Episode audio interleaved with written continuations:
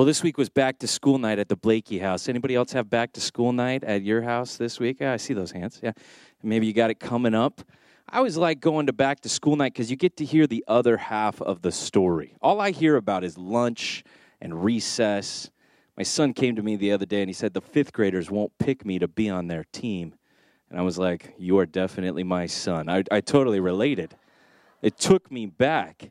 You know, so it's nice to hear about all the, uh, you know, math that we're going to teach and the spelling homework that we're going to do. It was great to hear about that. But the part that I remember about elementary school, and when you're there on the playground, it kind of comes back to you a little bit, is I remember not getting picked every day at lunch. And it didn't matter what sport it was basketball, baseball, football nobody wanted me to be on their team. And this bothered me as a, as a person, right? Because I, I was okay, I thought, you know, I mean, I thought I was pretty good actually, right? So why wouldn't these guys pick me? And I came up with this strategy one day of why they were going to pick me. We were playing football, and I was sitting there eating my Cheetos, and I knew no one's going to pick me. I'm going to be the last guy again. And you know when you're eating your Cheetos and you get that cheesy residue on your fingers? And it was like inspiration struck. And it was like, I'm Hot Hands Blakey. You got look at look at my hands are red. You got to have me on your team. So I rubbed the rest of my Cheetos all over my hands, and I was like, "Pick me! I'm Hot Hands Blakey." It didn't work, but at least I felt better about myself. You know, I, I that was it was like I had to sell myself to these guys somehow to give them some kind of incentive to pick me to be on their team. I got good news for everybody here this morning that God wants to choose people out of his love to be on his team when they offer nothing to him. Open your Bible to 1 Thessalonians chapter 1. And I want you to see that you don't have to try to do hot hands to impress God. You don't have to try to make yourself look desirable. The great thing about God's love is He wants to love you. That's what we're going to see here, that He chose to love you. And that's why you are saved if you're saved here this morning. We've been going through First Thessalonians and we have come to verses 4 and 5 here this morning. This is a great example of a church. It's held up as an example to us. And look at verses 4 and 5 of First Thessalonians chapter 1. It says, For we know, brothers, loved by God, that He has chosen you and then here's verse 5 because our gospel came to you, not only in word, but also in power and in the Holy Spirit and with full conviction. And then it goes on, you know what kind of men we proved to be among you for your sake. So, Paul, he's writing to the Thessalonians, and last week we kind of went through the greeting. He says, Hey, I'm Paul, you're the Thessalonians, and I am so thankful for you. And here's one thing I think about you guys man, you work hard. You have this, you have this work of faith, this labor of love, this steadfastness of hope. That's what we looked at last week. And now he says, And here's something I know. Like, here's something I remember from our time together. I remember that God loved you and that God chose you. That's what he says about them. And he says, Here's how I know this because when the gospel came to you, it came and there was this power with it, and the Holy Spirit was involved in it, and it came with full conviction or assurance. He says, When I was uh, gospelizing you guys, when I was gospeling you, basically, is what he says there, right? That you guys, I could tell the Lord had chosen you, the Lord loved you. That's what he says. And there's a lot of people talking about God's love these days. That's getting thrown out a lot. And they're kind of acting like God just loves everybody, everywhere, no matter what they do. But when you study the Bible, it actually gets much more specific about God's love than that. And it says, here's something amazing. I know you guys are loved by God because He did something. He chose you to be on His team. That's what it says. That God would look at the end of the line, all the way down there, and He would see your skills and abilities, and yet He would still choose you. That's a way that God loved you. That's what the Bible clearly teaches. So I want to talk about God's love in the fact that he chose us. That's what it says here in verse 4. Let's look at let's go back to Ephesians 1, the passage we read earlier, and I just want you to see it in that passage as well. This is a clear teaching of the Bible that God loves people, and one way that He loves people is by choosing them. And that's an especially good thing of God to do, to choose to save people.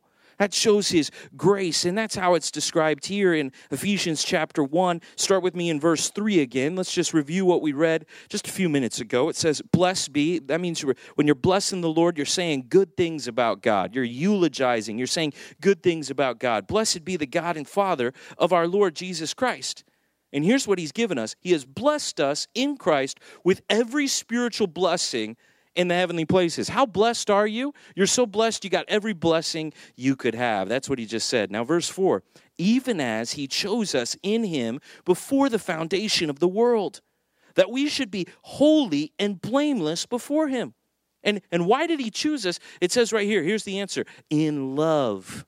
He predestined us for adoption as sons through Jesus Christ according to the purpose of his will because he wanted to. So let's praise his glorious grace with which he has blessed us in the beloved. Here, here's what the Bible's saying here this morning that God chose you for no other reason. You had nothing to offer. It wasn't like you did these things, so God said, okay, you could be on my team. No, God, out of the goodness of his heart, not because of the goodness of your heart, he chose you. That's what it says that you were the kid at the end of the line that nobody else wanted, and God looked at you and said, I love you. For no reason but the fact that He decided to do it. Now, I find this to be very encouraging. As a guy who's not been picked many times, the fact that God wanted to pick me, that, that makes me want to worship God. Because I know myself, as I would imagine you know yourself, there's no reason that God should choose me. What did I bring to God? What did I offer to him? What kind of hot hands did I impress him with? Go to Deuteronomy chapter 7. God's been choosing people all the way since the Old Testament. And you can see it here in Deuteronomy chapter 7 when it talks about how God chose the people of Israel. And I, a phrase that has always stuck out in my mind is how odd of God to choose the Jews. I don't know if you've ever heard that before, but for me, that has always made me think why did God choose the Jewish people in the Old Testament? Why did he pick the nation of Israel to be his people? The answer is actually given here in Deuteronomy chapter 7, verse 6. Look at this with me. Deuteronomy chapter 7, verse 6. Just in case you guys start thinking here in Israel that God chose you because you're somebody special or you're better than the other nations, check this out Deuteronomy 7, verse 6. For you are a people holy to the Lord your God. God set you apart the Lord your God has chosen you to be a people for his treasured possession. Man, he treasures you, he loves you.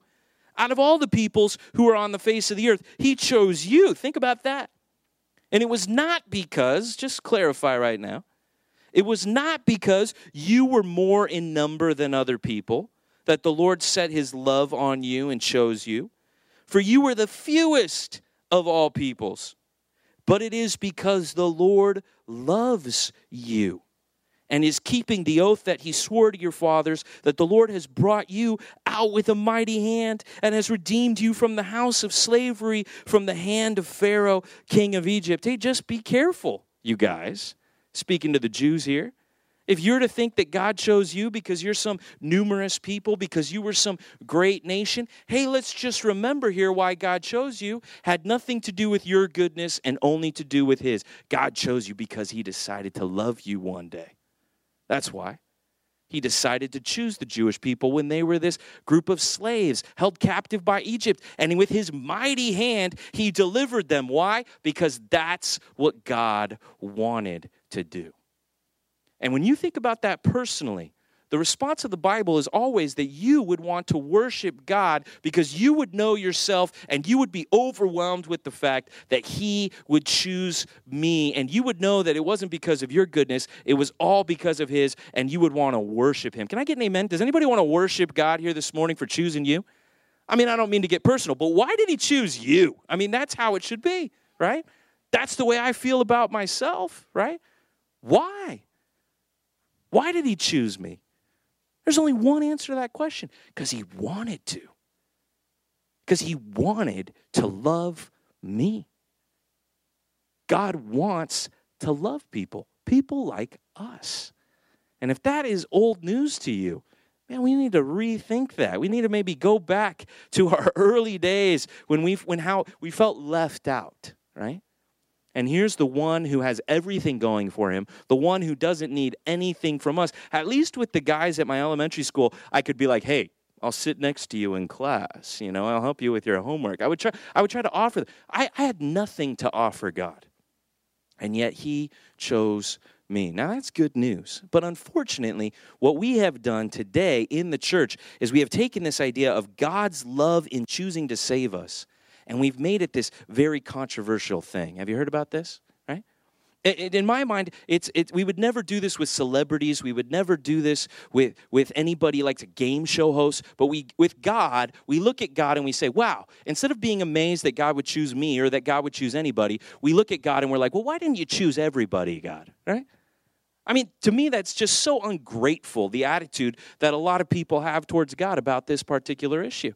I mean, I just imagine, you know, sometimes when, when a child has cancer, they kind of do the wish list, right? And, and, they get like their famous celebrity to come and visit them in the hospital. Has anybody seen those videos online or seen that? I think that's a great idea. Does everybody else think that? This child has cancer. Here comes their celebrity. That sounds good. Can you imagine the person in the next hospital room being like, well, that's stupid because they didn't come see me? See? No, it's awesome that that celebrity went to see that child. That's an amazing thing. Let, let's celebrate that for a minute. No, why didn't they go to see everybody? See, when I was growing up, my mom, she was into this thing called the Million Dollar Sweepstakes. Did anybody else ever hear about this? And Ed McMahon was going to show up at our house one day and give us, at first I heard it was $10 million, and then I heard it was a million dollars. I was never sure how much it was, but it was a lot of money. And I kept looking at our front door as my mom's like licking these stamps, and I'm just like, I don't see Ed McMahon showing up here, Mom. I, I mean, look at that door. I don't see anybody giving a million dollars out at that door, right? I mean, but my mom, she was like, no, you don't understand how the contest works, right? You don't even have to subscribe to everything and you could still win. I mean, she was into it, you know? I don't know. Later, this was revealed as a scam or something, right? But, but Ed McMahon's going to show up and it's like they got this sweepstakes and there's balloons and they got this big check and they're going to come bring it up to your door. Can you imagine? Finally, my mom's dream comes true. Here comes Ed McMahon and the crew. Here's a million dollars, Roberta Blakey. And she's like, well, this isn't fair. You didn't give it to my neighbor. Here's what I'm saying today God chose you. Why would God do that? Before we start saying, well, why didn't he do all this other stuff? Can we just be overwhelmed with the fact this morning that God would choose somebody like you? Like, let's give him some credit. Let's give him some glory. Because the truth is, if we wanted to play it fair, if we wanted to equalize it out, the truth of what God really should do is he should choose no one. That's really what should happen because I've fallen short of his glory. How about you? You living up to his glorious, perfect, holy, righteous standard? I think we've all fallen short of his glory. And the fact that he chose one person here, much less a whole new church of people that's coming together, man, we should be so grateful, so thankful, right? And I just think about that about that celebrity. Let's go back to the celebrity. Celebrities don't have the greatest connotation, right? Celebrities are usually, a lot of people like them, but some people think they're kind of sketchy, right? Especially if we start talking about politicians, right? If I mentioned the president right now, everybody would be like, whoa, you know, right? But I think that, hey, I think if a celebrity is willing to come visit some kid in the hospital, which I think is a very nice thing to do, you know what I bet? I bet that kid would want to visit, I bet that celebrity would visit another kid in the hospital. You think, you think that's probably likely? I bet if Ed McMahon is giving away $1 million in a sweepstakes, you know what I bet he'll probably do? I bet he'll probably come around and he'll give away another million dollars in a sweepstakes. And if God is so good and so loving that he would choose you, you know what I think God might be so good to do? Well, he just might be so good to choose the person next to you. And he just might be so good to choose your neighbor down your street. And he just so might be so good to choose your entire block. We don't know who God has chosen, see. But when Paul came to the Thessalonians, he said, I realized then, as I preached the gospel to you guys, that you guys were chosen because of how the gospel came to you and how you responded. If you were here week one, we said that the word of the Lord, when it came to the Thessalonians, it sounded forth. That's what the scripture says. It resounded, it echoed. It was this loud noise with like shock waves, ripple effects. That's what it was like because I could tell that some people here were chosen and loved by God because look at how it came to them. See, that's the thing that we should be praying for here at our church. I want to see God's love show up in more people's lives. Let's get this down for point number one. If you're taking notes here this morning, let's pray God will show us his goodness to save. I mean, maybe he already has shown you personally his goodness to save. Let's say that he will show us that goodness in saving many more people, enough people to raise up a church of people here in Huntington Beach. That should be our response. A lot of people there, well, why didn't God choose everybody? And they're trying to limit the goodness of what God has done rather than seeing it for the greatness of what it is that He's chosen you, He's chosen me, and maybe He's chosen someone else on my block, and I won't know until I go and gospel everybody on my block. That's what this, this doctrine of God's choosing, his election, whatever you want to call it, his predestination, the point of this doctrine should be wow, God wants to save people. God can do whatever he wants, and he wants to save people like me. I want to see him save many people in his goodness. Okay? Now, there's a word I need you to write down. It's antinomy, if you can write that down. Anti-nami is how you would spell it, okay? Antinomy. And here's something we got to just say about God. If, you, if we could sit here under these easy ups this morning and we could figure out God, then the universe has a really big problem, okay? Now, I'm not saying you're, you're not smart. I'm just saying the collective genius of the group that we've assembled here this morning, right, is going to have a few questions when it comes to one, creation of the world, right? Two, how our bodies work. I mean, we're still figuring some of this out, okay? So God is smarter than you or me. Can I get an amen from anybody on that one? Okay. We cannot here figure God out this morning. And this is when people move from revelation to reason, that's where heresy comes from, okay? When the Bible says it always in a positive way, can you believe God chose you? Can you believe God loves you? That's how the Bible wants you to think about it. Like, be overwhelmed with the fact that the Holy One who reigns over heaven and earth had something to do with a sinner like you. That's what the Bible's trying to tell us. Now, what people are doing, though, is they're bringing their own reason now to the equation, and they're trying to figure it out. Well, if God chose these people, then he didn't choose pe- these people, then what does that mean over here? Notice that's not what any of the text we've read so far has really gotten into. See? That's not the point of where you're supposed to go. But when you start to figure God out for yourself, that's where you're going to try to get into trouble because you can't figure God out. If you can, if you can, please come and explain the Trinity up here right now, right? Because because that's a little head scratcher to me. I believe it, right? Somebody comes to my door and they says jesus isn't god. Those are fighting words at my door right? We're gonna we're gonna talk about that a little bit right? Now just because i believe it doesn't mean i understand it right? I can't explain how it works. It's been revealed to me. I can't i can't come to that conclusion. I would never know by reason by my own logic that god is one and yet three persons in this blessed trinity. I would never know that unless god told me Okay, so an antinomy is when two things seem, two conclusions seem to contradict. And there's a lot of those. Okay, like can God be one and three? That's an antinomy. That seems to contradict. But in theology, it actually makes sense because you and I can't figure out God. It's beyond our comprehension. What we're talking about today is another antinomy. Did God choose to save people? Or are people still, you know, held responsible for how they choose God in repentance and faith? Well, there's an antinomy here, is what I'm trying to say. You can try to figure out how those two things go together all night long. We could talk about it. it it's going to seem like two things that contradict, but actually in the scripture, they go together. And who are you, oh man, to try to figure out God or to tell God how he should do things. Go to Isaiah 55. Everybody, we're going to turn to Isaiah 55 a couple of times.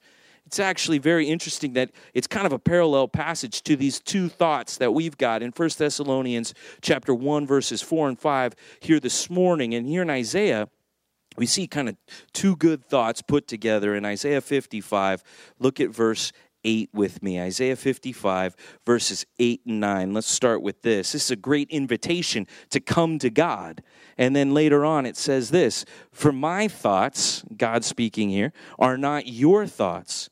Neither are your ways my ways, declares the Lord. For as the heavens are higher than the earth, so are my ways higher than your ways, and my thoughts than your thoughts. We've just got to all give God the glory here this morning that He is smarter than us, and even the smartest of the smarties that we've got going on planet Earth today are not going to be able to figure out who God is. He is above our comprehension. And so when the Bible tells us that here's how it works, God decided to love you, okay? And he chose you, then we've got to take that based on the revelation of God's word, even if we cannot figure it out in a way that feels comfortable to us. We must believe what God says. And here's the big word that maybe you want to write down. This is what I'm trying to say. Sovereign is really the word in theology that we would use to describe God here today. Sovereign. Now, we don't really have a sovereign here today in America. Sovereign's kind of a word that we can't really relate to because we have a president right? And our president is not sovereign. Can I get an amen from anybody on that one, right? No, he we have we see we had some smart founding fathers here, right? So we put some checks and balances into this thing. So we could have like a war going on between our president and our Congress and our Supreme Court, and they could be stepping all over each other's ch- toes. And that's what makes this a great nation, right? And we even have this whole system where we, the people, get to vote and we get to elect our officials. And we like that here in America. So nobody here has sovereign power. And I think that's probably a good thing. Because back in the day, the king was the sovereign, the emperor was the sovereign. And he had a level of power that no man should have. What the king says, so let it be written, so let it be done, right? Which is why, if you read ancient documents, if you read the Old Testament, people always come up to the king, and what do they say to the king right away? Oh, king, live forever. That's what they say. Let me just get that in right now, king. I'm rooting for you, buddy, right? Because if the king didn't like you and he could say, off with your head, guess what would happen to your head by the end of the day? It would be rolling down some stairs. Because the king, whatever he says, nobody questions him, nobody holds him in check. He is absolute power and authority over everyone else, he is sovereign. Okay? There is someone like that over your life. There is someone like that over every nation on planet Earth right now. It is the King of Kings, it is the Lord of Lords. His name is Jesus Christ, and He is the Father, the Son, the Holy Spirit. And here's what I'm telling you this morning the sovereign of all things decided He could do whatever He wanted to do. Out of anything, He could do it. And He decided the thing He wanted to do was love you. That's what I'm saying here. He has absolute power and authority over the entire universe. And he decided, what did he want to do with the universe that he made? He wanted to save a sinner like you. That's what he decided to do. That's supposed to blow your mind. That's supposed to, there's supposed to be like shockwaves still going on in your brain.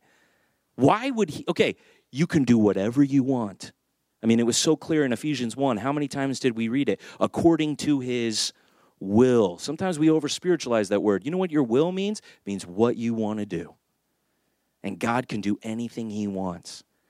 And He wants to give His one and only Son to save people like us. Now that's a doctrine I'm not I don't want to argue about. I don't think that's controversial. I think that's beautiful, okay?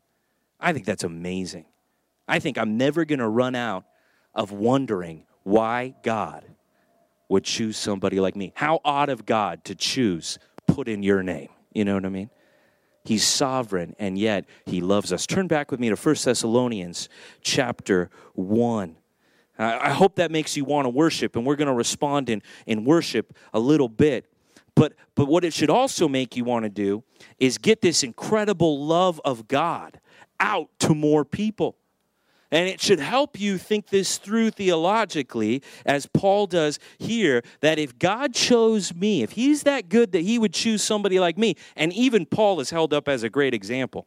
Because before he was the apostle Paul, he was the artist formerly known as Saul, right? The persecutor of the church right? I mean, you could not think of a more, you know, dramatic before and after story than the persecuting, murdering, like I'm the guy who's known for killing Christians, Saul, to I'm the guy who's known for making Christians, evangelizing machine, the Apostle Paul.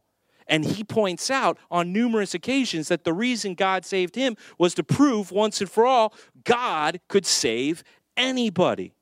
Now, the best sinner I know is the person I see in the mirror every morning because I know my sin better than I know anybody else's sin.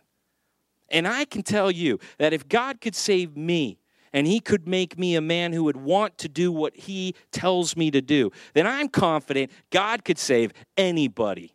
I'm confident He could save somebody here this morning. I'm confident He could save anybody here in Huntington Beach. I'm confident he can save people in jail. You pick the worst person that you can think of this morning, and if God could save you, then guess what? He could save them too. That's where this doctrine should lead us. And so, this actually should be a motive. The love of God in choosing people should be a motive for us to go and evangelize. Now, we're looking back at 1 Thessalonians 1, verses 4 and 5. Let's just look at them again. For we know, they're short verses, for we know, brothers, loved by God. Oh, I like that, that He has chosen you, just thinking about that, because our gospel came to you. And it came to you not just in word, it wasn't like we were just saying something. No, it had this power and the Holy Spirit and full conviction when it came to you. Now, we just need to clarify when it says our gospel came to you, the way I would say that in the English language is evangelize. So I'm going to use this word evangelize. And, and you can see that's the title of our sermon, Why We Evangelize. But you can even just cross out evangelize if you don't like that word, and you can just put gospelize up there, because that's what that word means, all right? Evangelism means to give somebody the good news, to share with somebody the gospel. And so here's one of the reasons that Paul brought people the gospel is Paul had this thought that God has more people out there than are his people right now. And that's a thought that everybody should have. The reason we're worshiping here in this bowl and not in the glory of heaven right now is God's got more people out there that still need to get saved. He has chosen to love other people who have not yet responded to His grace. That's why the world is still existing. In fact, we planted this church because we even are going to get so specific as to believe there are souls here in Huntington Beach and North Orange County that God wants to save but has yet to do so. And He's going to use us to do it. That's what actually we believe here. And turn with me to Acts chapter 18. Um, evangelism, as I like to say, everybody turn your Bible over to Acts 18. Evangelism is two conversations. That's the way I like to say it. And we can see it here in our passage. Verse 4 and verse 5 really show us these two different conversations of evangelism. The first one was our first point pray. If God is so good to choose to save people, then perhaps the best thing I can do for somebody else is to pray to God and ask God to save them. If He's the sovereign, if He does whatever He pleases, and I know He loves to choose sinners like me to save them, then the best thing I can do for somebody, I mean, think about this. The best thing you can do for somebody, you don't really have to even be with them to do it. The best thing anybody can offer anyone is prayers that God would save that person. That's the first conversation of gospelizing anybody is praying for their soul that God would choose. He's the one with the power, he's the one who does the saving. And here's an interesting account in the in Acts chapter 18. Now we looked at a couple weeks ago. If you look over at Acts 17 verse 1, you can see Paul and Silas in Thessalonica. That's when they started the church of the Thessalonians that we're learning about. But now just bring your eyeballs over across the page or maybe turn the page to Acts 18. And you can see the heading there. Paul's now in Corinth. In fact, a lot of people think that Paul actually wrote this letter of First Thessalonians from Corinth back to Thessalonica. So this could be what's happening while he is writing the letter that we're studying this morning. And Paul, he's there in Corinth. All kinds of things are, are going on. And look at verse 9. This is Acts 18, verse 9. And the Lord said to Paul one night in a vision, Do not be afraid, but go on speaking and do not be silent. Man, be bold, keep gospelizing, keep evangelizing, for I am with you, and no one will attack you to harm you. Here's the key line we want to zero in on For I have many in this city who are my people. That's a cool line right there. I have many in this city who are my people. Now, if you read the context here, Paul's just getting it started. They don't have a lot many people. They're out in a they're outside. They don't even have a building yet. They're under a bunch of easy ups. That's basically what's going on right here. Okay? That's a context. And it's like, wait a minute, we're just getting started. If we feel weak, we feel like we're going, and what is God saying? No, you don't understand. I think differently than you. You can't figure me out. I got many people right here, right now, in this city. And I want you to stay here, and I want you to keep on gospelizing. Can you imagine how exciting that would be? Like, if you knew the people were out there, what if I told you, what if I could tell you right now, someone on your block is going to get saved? I mean, when you start knocking on the doors later this afternoon, like if I could give you a little word from the Lord this morning, your neighbor, either to the right or the left, or maybe behind, or maybe across the street, one of them is going to get saved. I think you would invite your neighbors over. I think you would all of a sudden start making some brownies and hit up the neighbors. See? Here's what, here's what God's saying in Corinth back in the day. And I think he could say the same exact thing here in Huntington Beach right now. Hey, I've got many people out there. Keep doing what you're doing. Keep getting that gospel out there because here's what we're waiting for. Here's why we haven't called it quits yet. Here's why we haven't ushered in the end of all things, the wrath, the judgment, the going to heaven, all of that that's yet to come. Here's why we're not there yet because there's more people out there. My people, God calls them. My people even though they haven't responded yet. God has already chosen to love those people. And he says, get the gospel out there. You can see the next verse here in Acts 18, verse 11. And he stayed a year and six months teaching the word of God among them. I actually think that's kind of weak sauce right there. Only a year and six months. I, I'm ready to be here for decades in Huntington Beach. You know, I, I mean, that's what I'm saying. I'm thinking there's a lot of people around here. And I think God wants to save more of these people because I look in the mirror and He chose to save me. And if He would do that, then I think He could save somebody on my block. What if God does want to save somebody on your block? What if God does want to save somebody that's going to come into your workplace or somebody you're going to run into at a fast food restaurant later on today? See, that's how we're supposed to be thinking that the reason we're still here is more of God's people need to be gathered together and set apart here in the church, and it fuels evangelism. And what if we were praying every day, God, if you've got more people out there, direct me to them, bring them to me, put me in contact with your people that are not yet your people. I want to meet those people. And I want to be the one. See, I get a little greedy when I hear stuff like this because I think, dude, if there's people in Huntington Beach who are going to get saved, I want to go and talk to them. That's how I think. I mean, sure, I'll share some of them with you guys, but I think I want to go and talk to them. I mean, I don't know if you have ever had the experience before that every Christian person should want and desire to actually have a conversation where by the end of it, you lay out the gospel, you gospelize somebody. Let's just use that word because it doesn't feel stiff like what we think about evangelism. Let's just say you gospelize somebody. You invite somebody over, you have a great conversation. All of a sudden, the Bible gets open. All of a sudden, you're explaining to them that Jesus is the Christ, that He died for their sins, that He rose again. They've never comprehended this before. And by the end of it, they say, I want to put my faith in that Jesus right now. I want to leave my sin behind right now. Man, what you're talking about, I want it right now. Have you ever experienced that before? Because I have. And you know what I figured out after I had that experience? I wanted it again. That's what I figured out. I want many people to know the saving grace of God through Jesus Christ. I want more people worshiping Him. I want more people going out and telling others. That's the point here. It's supposed to be a chain reaction. It's supposed to have this ripple effect. God chose you. You know what that means? He may have chosen somebody else that you know. Let's keep knocking on that door until we find that person. Now go back to 1 Thessalonians chapter 1 and let's get to our second conversation. Okay, now hopefully we've gotten you geared up for it. Now we're going to start talking about actually talking to people about the gospel. And look what Paul says here in, in verse 5. He, he says this 1 Thessalonians chapter 1, verse 5 because our gospel, when it came to you, not only in word, but it, it wasn't just like we were speaking. No, it had power to it. And in the Holy Spirit, and with full conviction. Now, the first time I read that, maybe some of you guys are reading that, maybe this isn't a familiar passage, and you're reading that, and especially that, that part, full conviction.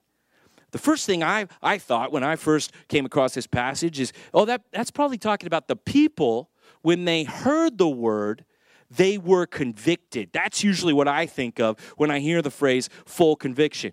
So he spoke to them the word, but then he saw this powerful work in them, the Holy Spirit convicting them, and he thought, oh, this isn't just going out. There's really power to it. I don't think that's actually what it's saying here. I don't think he's moved to talking about them yet. I think he's talking about himself, himself, Silas, and, and Timothy, the, the co authors of this letter. Read verse 5, go back to it. It says, The power, Holy Spirit, and full conviction. Then look what it says. You know what kind of men who? We prove to be among you. He's talking about himself. And he's saying, I knew God chose you and loved you because when I was speaking to you, I knew as I was speaking that this wasn't just words going out, there was power to this. The Holy Spirit was speaking through me in this. And the full conviction here, that means I had 100% assurance and confidence as I was speaking to you that God was going to save people. He's not saying, hey, you guys really proved that there was something to it when you responded. He's saying, here's how much confidence I have in the power of God's word. As I was speaking, I knew that God was in it. And I knew that some of you were going to get saved.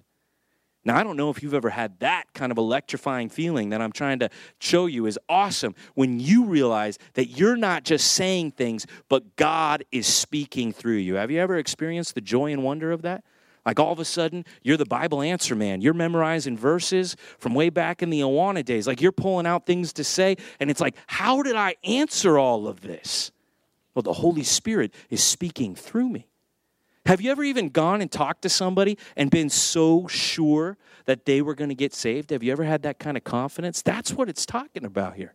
It's talking about not this response in the person hearing it, but a confidence in the messenger. Let's get that down for, for point number two. Our two conversations one is to pray, the other is to speak. Number two, we want to speak, and we want to speak with confidence in God's power to save.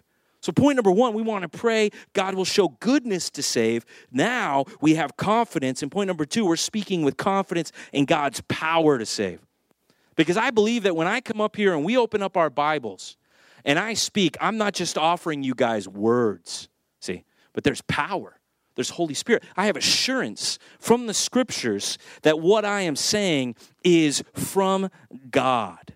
And, and that's really exciting if you've ever experienced that before. People look at me and they're like, wow, you seem like the guy, you've got the gift of gab. That's what they, people say, cheesy stuff like that. Wow, you really know how to talk in front of people. You should be a game show host. Or one thing, focal point, uh, Pastor Mike's radio ministry, Pastor Mike, he's the pastor of Compass Aliso. He's got a radio ministry. They always have me come and do their live auction because they're like, you can talk, you can get people fired up. I hate doing that live auction. Can we say that now that we're over here at this church? Can we get real? Okay. Now listen, if I'm coming up and I'm if I'm speaking to people and it's like, be funny right now. Hey, keep people entertained right now.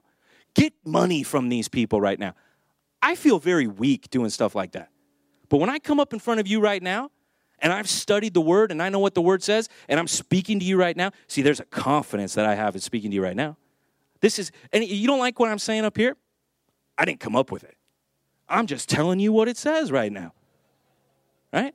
I'm just giving it to you. Man, there's a lot of power in that.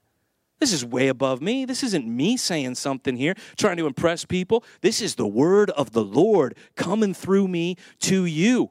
I'm just the guy standing up front. God is speaking to you right now. See? Once you've done that, telling people jokes just doesn't really cut it anymore. See? You want the power of the Lord. You want the Holy Spirit. You want the assurance that you know what you're saying is what God intended to be said to his people. We need that confidence in the scriptures? Do you have confidence like that? That when you speak the gospel, the power of God unto salvation, man, that's going to have an effect. Do you know the word well enough that you think you could say it? And are you bold enough to open your mouth and give it to people? Go to Second Thessalonians. Just turn over a couple of pages to Second Thessalonians chapter 2. And he refers again to this same idea in Second Thessalonians chapter 2, verse 13. He talks about how it was when he spoke to them. But we ought always to give thanks to God for you, brothers beloved by the Lord, because God chose you. Here, there's that idea again, as the first fruits to be saved through sanctification by the Spirit and belief in the truth. Yes, you had the right response. To this he called you. And how did you get this? Through our gospel, so that you may obtain the glory of our Lord Jesus Christ.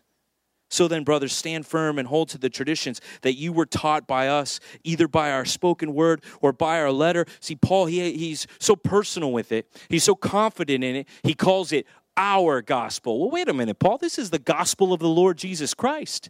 This is the gospel of grace. And yet he's so personally tied to it that he says, here's how you guys got saved when our gospel came to you. That's how he thought about it.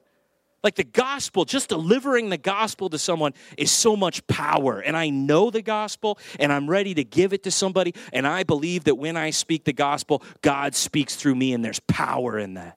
And I've got confidence. Paul says, as I was speaking to you, I already knew what God was going to do because of the confidence that I have in God's word.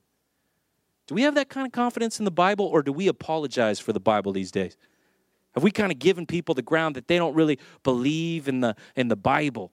And so we just kind of cut them some slack or do we speak it boldly like it's the truth, like it's the power to change people's lives right in front of us? Go back to Isaiah 55. I said we would be going back there again and look at Isaiah 55. Turn back to the Old Testament with me, everybody. And let's look at Isaiah chapter 55. We looked at verse 8 and 9, which told us, hey, God's ways are too high for us. But but here's something. Isaiah 55 verse 10 and 11. Here's something we can do. We can't figure God out, but we can repeat his message.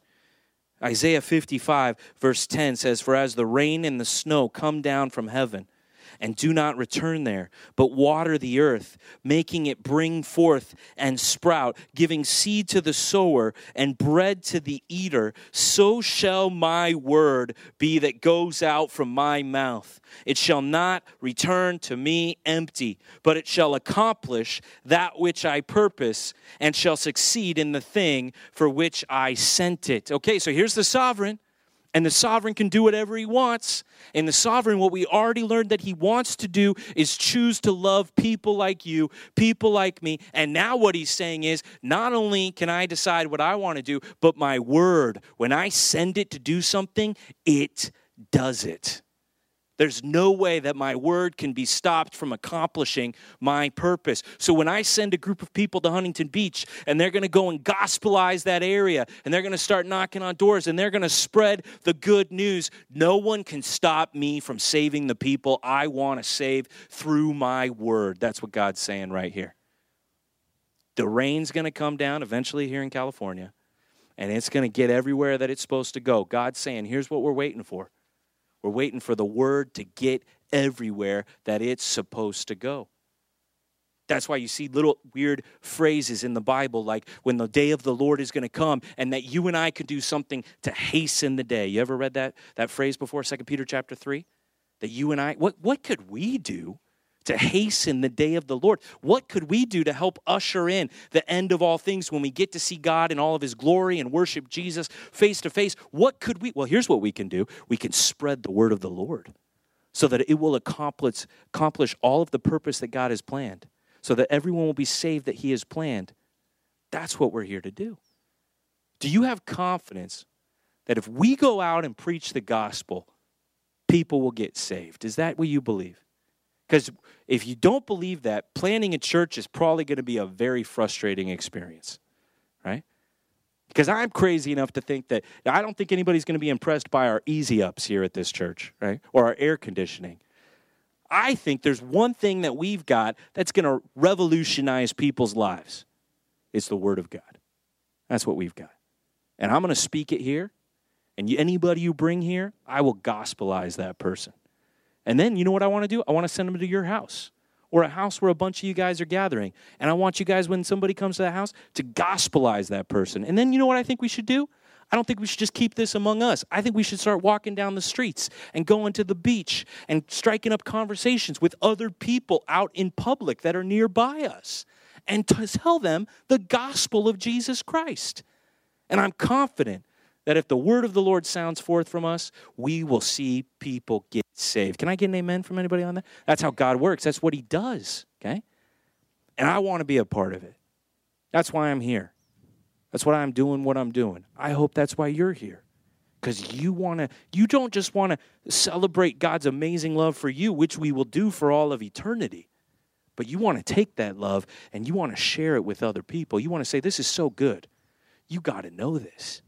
And you want to go and you want to tell people the good news that how odd that a God like Him would choose people like us. And you want to spread that around.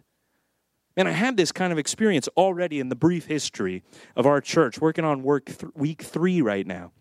The first week, man, we set it up. We had a lot of friends here from Aliso Viejo. We had a great turnout. The first week, it was just like, wow, we did it, you know? And I went home after that, and I was exhausted, as many of us were who were setting up. And I thought to myself, you know, the point wasn't just to come and do church. The point was to come and see people get saved. That's why we're doing this.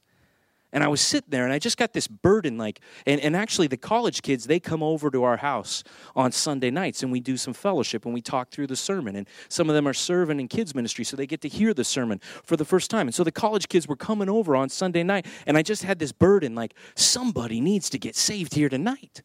We're not here to do services. We're here to see God save. And I started to pray about it. And it was like all of a sudden there was just one thought that I could think about. Someone was going to get saved at my house that night.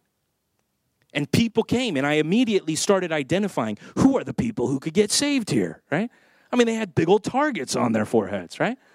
And I gave them the biggest like handshake and smile and welcome, right? because I don't know who God is going to save here. So I'm trying to be friendly to them all. And we preach the message. And I might be looking at some people more than other people, maybe while I'm preaching. And the word's going out. And we get into a conversation right there at my house. It ended up being in my own garage at my house. And the door just opens up. And the guy just says, Yeah, I didn't know that gospel. And I don't even I don't even do anything. I'm just there. And I'm like, well, do you know the gospel now? And the guy's like, I get it now, and I want it. I want to put my faith, I want to really know Jesus Christ. We've already had somebody get saved here at our church. And I'm already hearing reports of other people now professing in faith. It, I don't want to point anybody out, but there's people here among us who have already been saved in three weeks of this church. Let's praise the Lord for that. That's awesome. And I would think, wow, if God chose that guy, maybe he chose the guy next to him. And once I get that thought in my head, see, I want to go and find these people that I know we're waiting for, that God has already chosen, his people here in this city. I want to find them. And if you flip your handout over, you can see we got a couple of ways that you can help us find these people. First of all, if you're struggling with the theology of this message that we're given right now, I want to recommend a book. You can get it right after the service. If you're like, I'm not feeling the, the antinomy that you're talking about here, I'm not feeling how God can choose and people can have personal responsibility, here's a book Evangelism and the Sovereignty of God by J.I. Packer. Okay? This is a book that, I, before you give up on this issue, please at least read this book or come sit down and have a conversation with me if you're confused about the theology. But if you're feeling the theology and you're like, this is why we evangelize, because we believe in God's love and we believe in the power of His Word and we want to see Him save more people, well, then here's some things you can do. One, every Saturday morning at 10 a.m., we meet at the church office and we go out and we knock on people's doors and we invite them to church and we have a secret weapon that we pull out of our back pocket or more like the back parking lot. We have an ice cream truck, my friends. And it says Compass Bible Church on it. And we take it out on Saturday mornings and we win people over with free ice cream and we invite them to church. And maybe that's why you're sitting here right now, right? We've had people so far every service come. Why are you here? Because the ice cream truck. Amen. Welcome, right? We go out and we invite people. Let me just tell you, first two Saturdays we've done this after we've started our church, the crowd has been a little skimpy. And then I realized, oh, I know why people aren't coming. I never told them about it. Now you guys know, all right? Saturday mornings, if you're free at 10 o'clock, If you've never done something like this, we will teach you how to do it. It's actually a lot of fun. It's actually, you get a lot of positive responses. You would be surprised if you've never done it before. So I would encourage you to go out with us. The other thing is, we've got this preaching series coming up. The three most important words in the English language. And, and look, three weeks in a row there in October gospel, repentance, and faith. I mean, three weeks in a row where the sermon is just going to be gospelizing, evangelizing, coming right at you. So if you could help bring some more people here to this church, you got a neighbor, you got a friend, maybe you don't feel like you're totally equipped yet to talk to them. Well, bring them here. We got, I mean, all October, we're going to be trying to spread this gospel. So there's a lot that we can do to go and find out the Lord's people that He's got in this city and we can see many souls saved in Huntington Beach. I hope this motivates you to evangelize. Let me pray as we're going to continue now with some worship. We actually have a song of response. Somebody from our church, Alicia, she's going to be up here. She wrote a, spo- a song inspired by this idea of carrying the name of Jesus Christ. That's what we want to do when we come in here to this city. It's like we want to add another flag down there by the beach. It's like we want to carry the name of Jesus like a banner of love just waving. We have confidence in our flag flying of, of Jesus Christ. So we're going to sing that. Let me pray, and then we'll get back to worship. God, we thank you so much for your love, God, and I pray that we would appreciate it for what it is according to the scripture, that you would choose to love people like us, not because of any goodness that we have, but because of your great goodness, God. That you, the sovereign Lord, who we worship here this morning, that you could do whatever you want to do, and yet you would love people like us, God. I pray that that would never be old news or that would never be like just kind of some, some head knowledge about the Bible. God, I pray that that would always be personal that you looked down the line and you saw that guy there at the end and you picked us to be on your team. God, let us respond in, in worship and let us be motivated to see your great goodness and your great love, to see the power of the gospel that changed our lives, even the power of the gospel that we can speak to other people. And God, let that be a motive for us. Let everybody here be motivated to be a part of our team of evangelism so that we can get out there, whether it's people we know, friends, neighbors, or even people we don't know. God, use us to get this good news out on the streets in HB. God, we believe you have more people in this city. That's why you sent us here. And God, send us out to find them and save them, draw them to yourself. Use us. May we see many, many souls saved. God, we thank you already for the people who are professing faith here among us, and we pray for many more like them, God. Thank you for your great goodness with which you would save us. And let us be bold with your word. We pray this in Jesus' name. Amen.